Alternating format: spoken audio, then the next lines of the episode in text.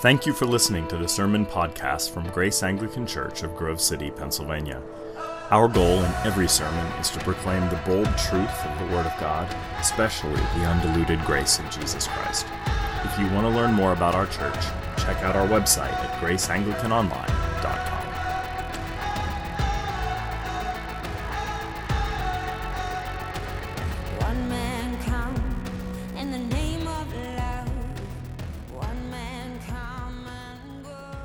The lectionary assigns uh, John chapter 11 for this particular Sunday almost as a precursor to the forthcoming Easter Sunday, and maybe that's good. Maybe in the midst of a Lenten life, we need a little preemptive Easter. So I'm speaking today about uh, the, the raising of Lazarus, but before that, of course, was the tragic death of Lazarus. And you may know that uh, the Bible calls death the last enemy to be defeated. It really is, in so many ways, the ultimate enemy because death spells the terminus for all of our goals, all of our endeavors, all of our improvement, all of our desires, our wishes, our hopes. Uh, in this life, you know, we all have a lot of growth that can be accomplished physical growth, psychological development, uh, mental evolution, uh, cardial work that really can take place. You know, our bones grow in density, our uh, musculature develops over time. Um, our health can increase. You know, some of you have stopped smoking. That's great. You know, or you're reducing. You know, from two packs to one. That's good, right? You're developing. Some of you have reconciled with people from whom you have been estranged for many years, and you know you're seeing some real traction, relational traction. Um, some of you are artists, and you've really worked to perfect your craft. You know, you sculpt now in a way that you couldn't imagine sculpting five years ago. I mean, it's really coming together for you. This is life within God's economy. There can be development, there can be growth, there can be change for individuals and families, even nations. Um, and, and yet, and yet, while we experience momentum and gains and recovery, it seems like it's all in vain because all potential in all cases is cut off. In all cases is cut off. And all of those gains silenced by the specter, the invasive specter of death. Death spells the annihilation of all that is good and growing. Death wins, minute by minute, hour by hour, eon after eon. There's a cryptic line uh, from uh, Dr. Hannibal Lecter in a haunting scene from uh, the novel by Thomas Harris, in which this rather sophisticated sadist says these words Occasionally, I drop a teacup to the floor just to see it shatter. I'm disappointed when it doesn't pick itself up and come back together again. It never does. All things are too far gone.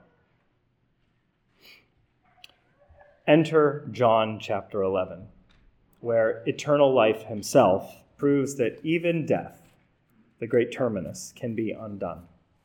I'd like to spend my time with you this evening talking about three themes from the raising of Lazarus.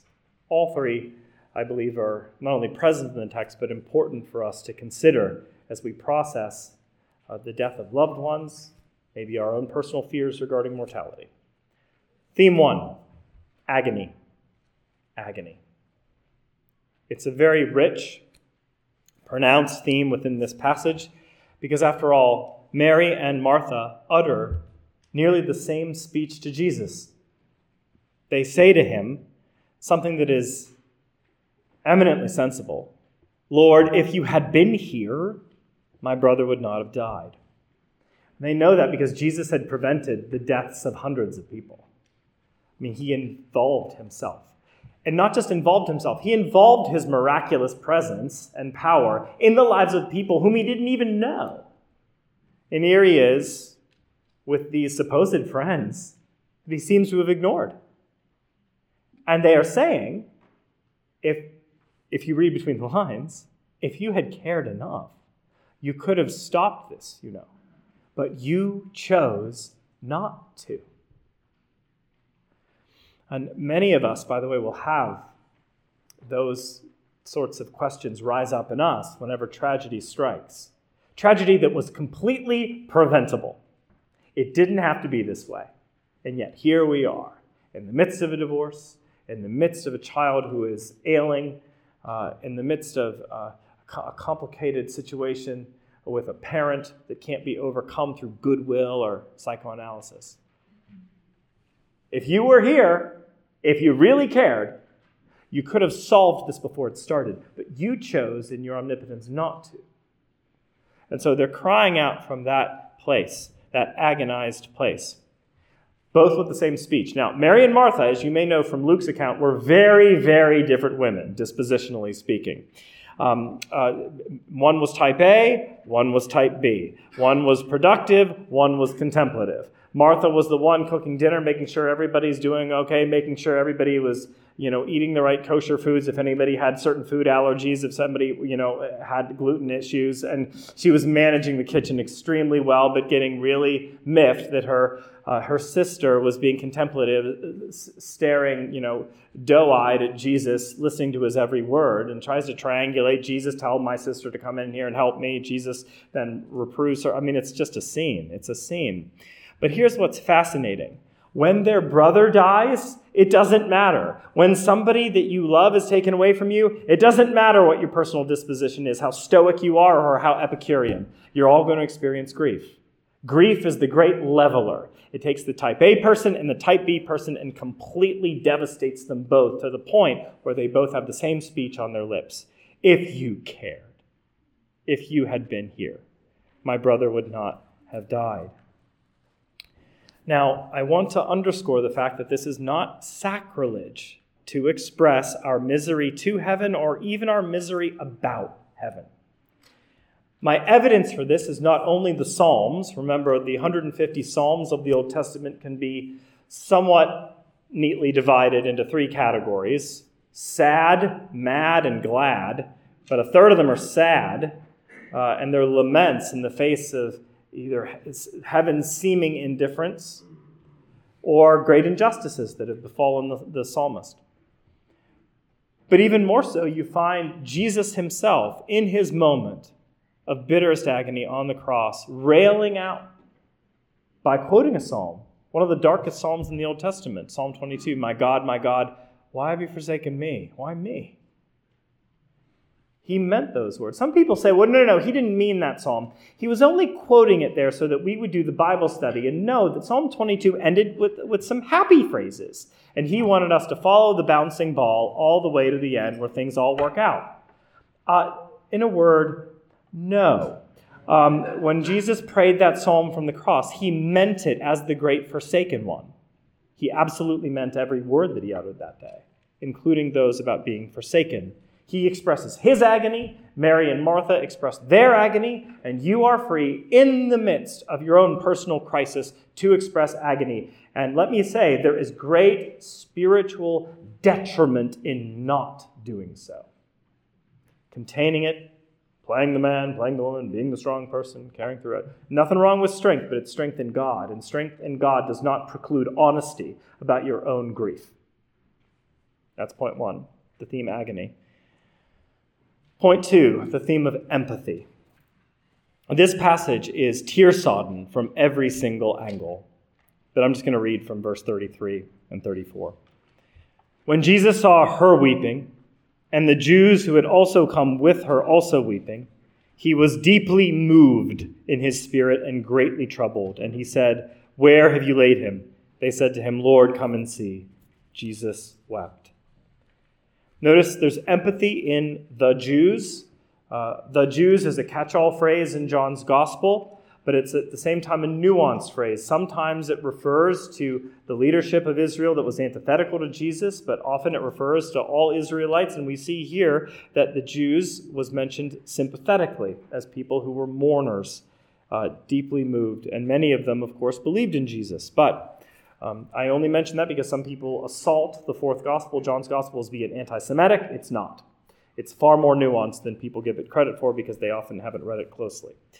But in verse um, uh, in verse 33, um, Jesus is there to weep with Mary and Martha.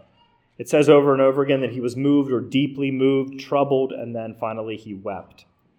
It seems like the subject of death deeply troubles Jesus because this language of having your gut twisted, which is not dissimilar to the, to the original language, the Greek mentions this as being a deeply troubling, agonizing sorrow that punches you again and again in the gut. It's the deepest kind of agony that somebody can experience and express emotionally. Jesus uses the same language of being troubled about himself when he's at the Last Supper, looking down the barrel, so to speak, at his own forthcoming demise, and he says, Now is my soul greatly troubled. And shortly thereafter, he started sweating blood in a garden while everybody else slept it off around him. The subject of death seemed to deeply unsettle Jesus. And so he is deeply moved. And more than that, he evidences it in water. He weeps. Why did he weep? Let me just say that commentators have occasionally answered that question why did Jesus weep? in a number of stupid ways. Here are two of them. Some say he was sad for Lazarus. That doesn't make any sense because he was about to see his buddy again in about four minutes. Some people say and this is a much worse interpretation, that Jesus wept because he was very angry with people's lack of faith in him. So he's sort of weeping with a scolding spirit. He's mad that all these mourners are, well, mourning, and wishes that they would celebrate by having faith in what he's about to do.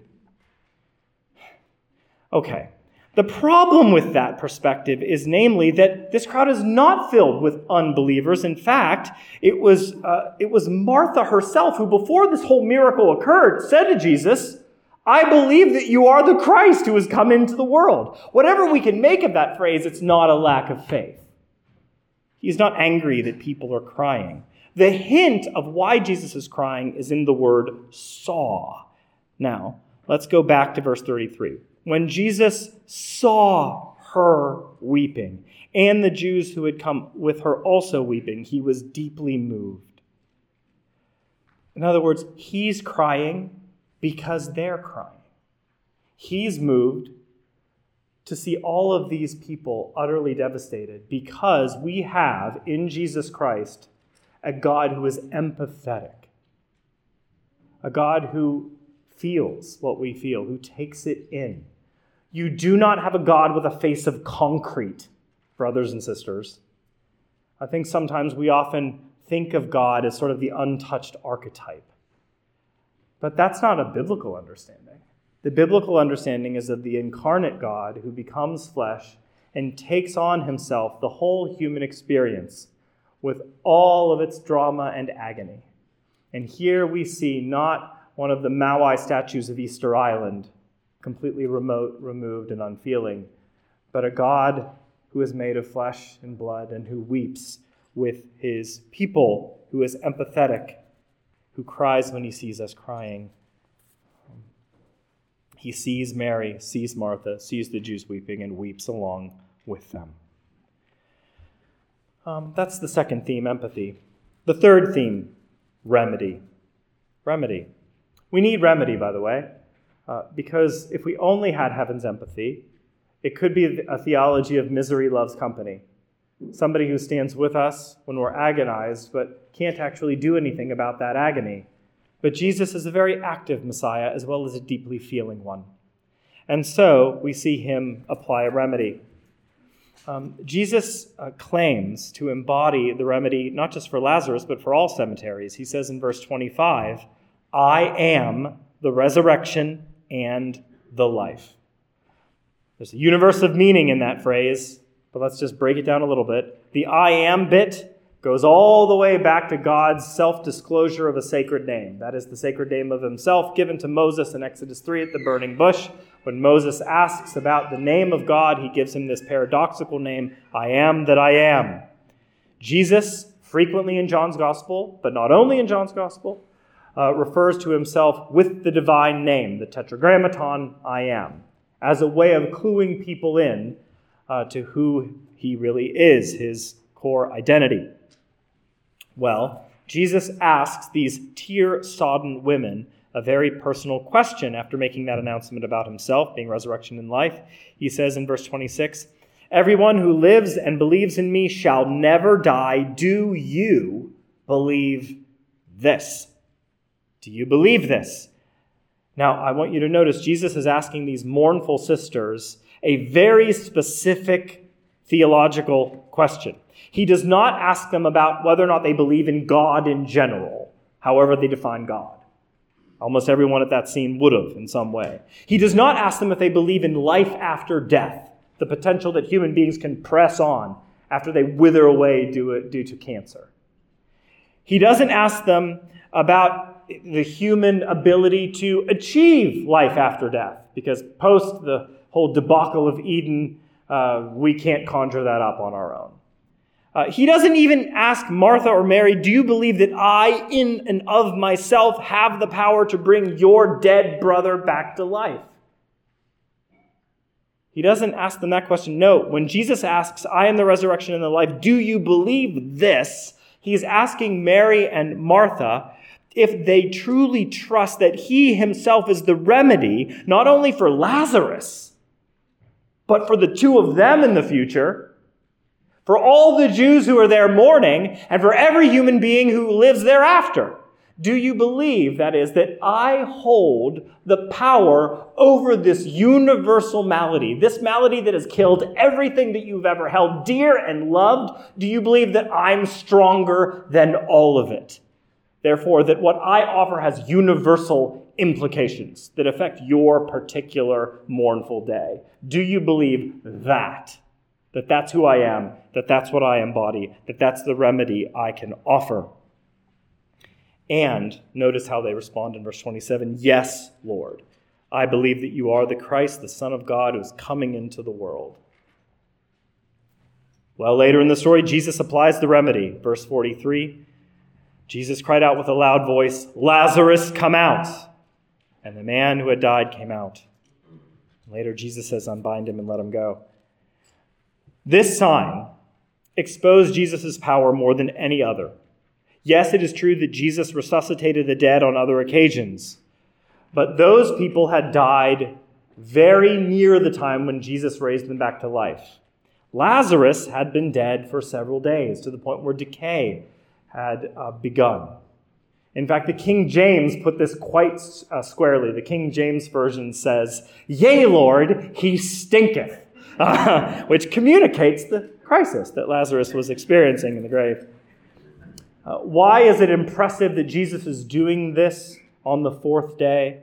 It's simply to send the message that in the hands of the one through whom all things were made, nothing and no one is too far gone. Nothing.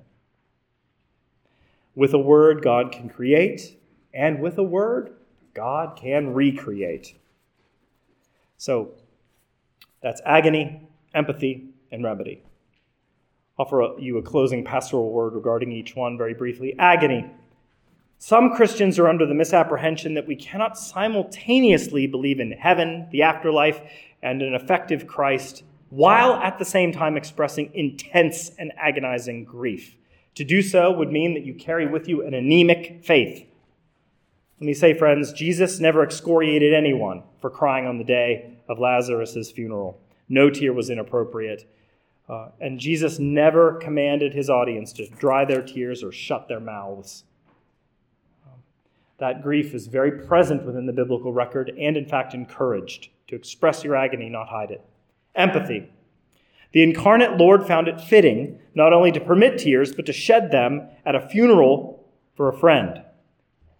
There is nothing quite as Christ like, brothers and sisters, as weeping with those who weep. The grieving need your empathy and not your explanations. Remember what Job's friends did in the middle of his own personal crisis when all of his children uh, lay in a parlor, uh, whenever he was devastated in his own personal health. What did his friends do? Well, for the first week, they loved him. But the second week, they got bored with loving him. And started to un- try to peer behind heaven's curtain and understand the genius of heaven that would have permitted such a thing. And then they started to give Job explanations. Have you considered this? Have you considered that? And later they started to blame Job himself. God wouldn't have done this to you unless you triggered it through some sort of act of disobedience. Don't be that person. It doesn't help anybody. Um, uh, you know, many of you have experienced miscarriages. Many in this room. Many of you have experienced the death of a loved one. And people, out of their own nervousness, have said some of the dumbest things possible to you. God needed their angel now rather than later. You know, God is using this in your life to make you a better disciple. Please, for the sake of all of those who grieve, never say stupid things like that. It is just not the time. There are times to use passages like, God disciplines those whom he loves. But how about we wait till the funeral is over and then wait about 25 years? Okay? Yeah. And that passage shouldn't be applied to situations of death, but that's beside the point. So, agony, empathy, and then remedy. Friends, regarding death, there was an exception. One hole stabbed into the black veil that is lowered at our own personal curtain calls. And that exception was not Lazarus. Because Lazarus himself would have a second funeral. His sisters would again be tear sodden, and he would be placed in the same tomb that he was raised out of years prior. The exception was the man who died and rose again and would never die again, the man who called himself resurrection and life. And this same Jesus has promised you and promised me that he would cross oceans of time to find us at our neediest and to raise us up, body and soul. A risen Jesus, friends, is the only remedy for our ultimate crisis, the crisis that we are all doomed to die. There is no other remedy that I can offer you today. Nothing else but a very risen Jesus can be the adequate enemy of the last enemy. Only a risen Christ can overcome death. I experienced this, um, I could say secondhand, uh, in an event that occurred in 2018. I recognized my own limitations and the necessity for Christ's interventionist uh, behavior and involvement. In 2018, I had a somber visit with two former members of Grace Anglican. They now live in North Carolina. Uh, the two of them met at Grove City College, attended Grace Anglican, and I had the privilege of officiating at their wedding. A few weeks before my visit, and certainly the event that triggered my visit, was that the two of them experienced a dev- devastating car accident. The two of them survived the wreckage, but their five year old son was instantly killed. I drove south and I visited them. We embraced, we cried. We sat very still in the living room where the five year old's pictures were still on the wall, all of his drawings. Um, and I listened as they recounted the event of the accident, as well as their grief and their rage, and actually a lot of their self hatred. Uh, I felt very helpless, obviously, because I couldn't really offer much I could offer presence, and that's something, but it's not what's really needed. My words certainly were of no use. No sentiments, no matter how well phrased, can ever um, put back the shards of a shattered life. They needed more than me. They needed more than hugs. They needed more than listening. They needed more than a therapist. They needed more than meals. They needed more than money. They needed more than the church, they needed more than each other. They needed the one exception. They needed the exceptional Christ who was and is and who will always be the resurrection and the life, who alone can remedy our mortality. We need the exceptional Christ to give us back all the people we've lost our mothers and our fathers, our grandparents, our friends, our miscarried children, and our five year old sons. The account of Lazarus testifies to something. We do, in fact, live within a world in which our teacups shatter when they strike the ground. But strangely enough, shattered teacups do, in fact, come back together. Because in Christ, we are not too far gone, ever. Jesus said it with unmistakable clarity I am the resurrection and the life. We can only learn so much and live. Amen. Free at last, they took your life. They could